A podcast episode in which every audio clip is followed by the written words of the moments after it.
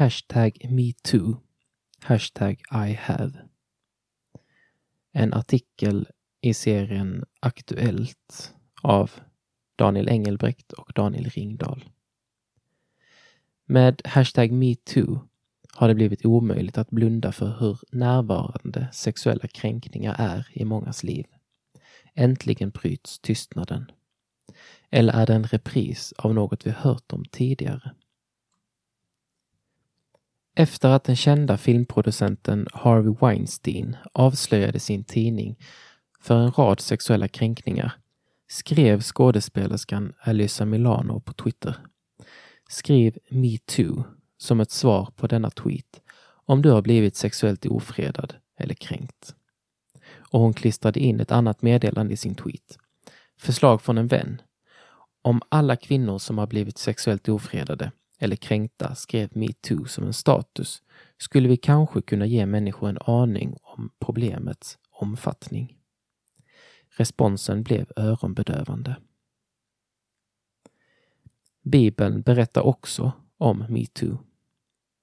Efter syndafallet fick både mannen och kvinnan ett straff över sig från Gud som har följt mänskligheten allt sedan dess. Till kvinnan sa Gud, till din man ska din lust vara och han ska råda över dig. Som en konsekvens av syndafallet skadades såväl människans sexualitet som relationen mellan könen.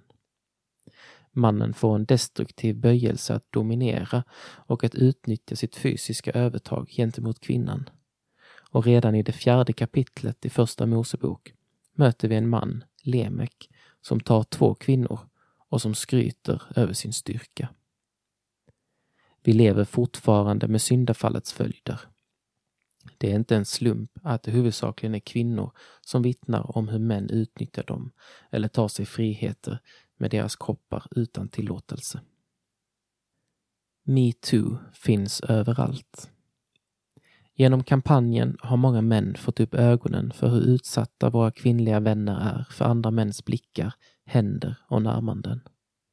Det gör ont att höra om. Många kvinnor får en möjlighet att berätta om det och kan finna styrka i vetskapen om att inte vara ensam med erfarenheten. Problemet är dock mycket större än bara de faktiska övergreppen. Kränkningarna börjar i det lilla och för att kunna åstadkomma en verklig förändring måste vi tala om de små tingens förbannelse. När jag låter mina ögon glida över en annan människas kropp eller när jag klär av min klasskamrat med ögonen, man eller kvinna, är jag en del av problemet. När jag använder könsord eller kränkande skämt bland mina kompisar är jag en del av problemet. När jag konsumerar porr eller aktivt söker bilder på avklädda människor är jag en del av problemet. Konsekvensen av de senaste årtiondenas sexuella frigörelseideologi blir uppenbar i metoo-kampanjen. Tillsammans med hårdporr på internet och mjukporr i vanliga filmer lär vi oss att det bara är att ta för sig. Det förvrider vår syn på andra människor. Vi måste inse, jag har inte rätt till en annan människas kropp eller sexualitet förrän jag är beredd att axla hela ansvaret för den andra människans väl. Våga vara annorlunda. Målet för mänskligheten är inte att bli kvar i förtryck utan återupprättas till likhet med dem vi skapades till att vara före syndafallet. I Guds församling ska det råda balans och en ömsesidig respekt mellan könen. Vi är beroende av varandra och kompletterar varandra och har inte rätt att kräva någonting av varandra. För att förverkliga detta ideal måste vi hjälpa varandra.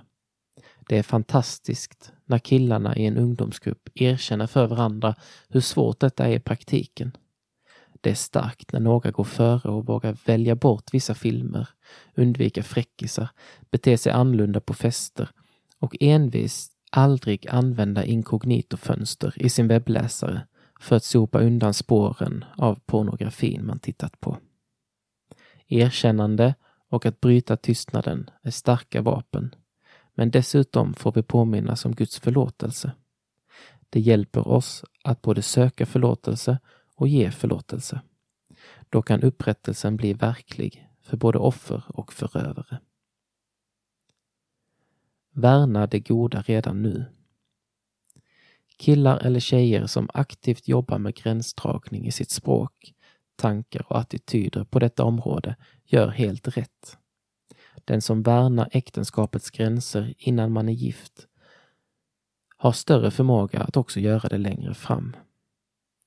Den som insett vad sann kärlek är tränar sig i överlåtelse och trohet många år innan man får en partner. Den som inte tränar sig i detta kan säkert vara charmig men riskerar att omedvetet såra andra och sig själv.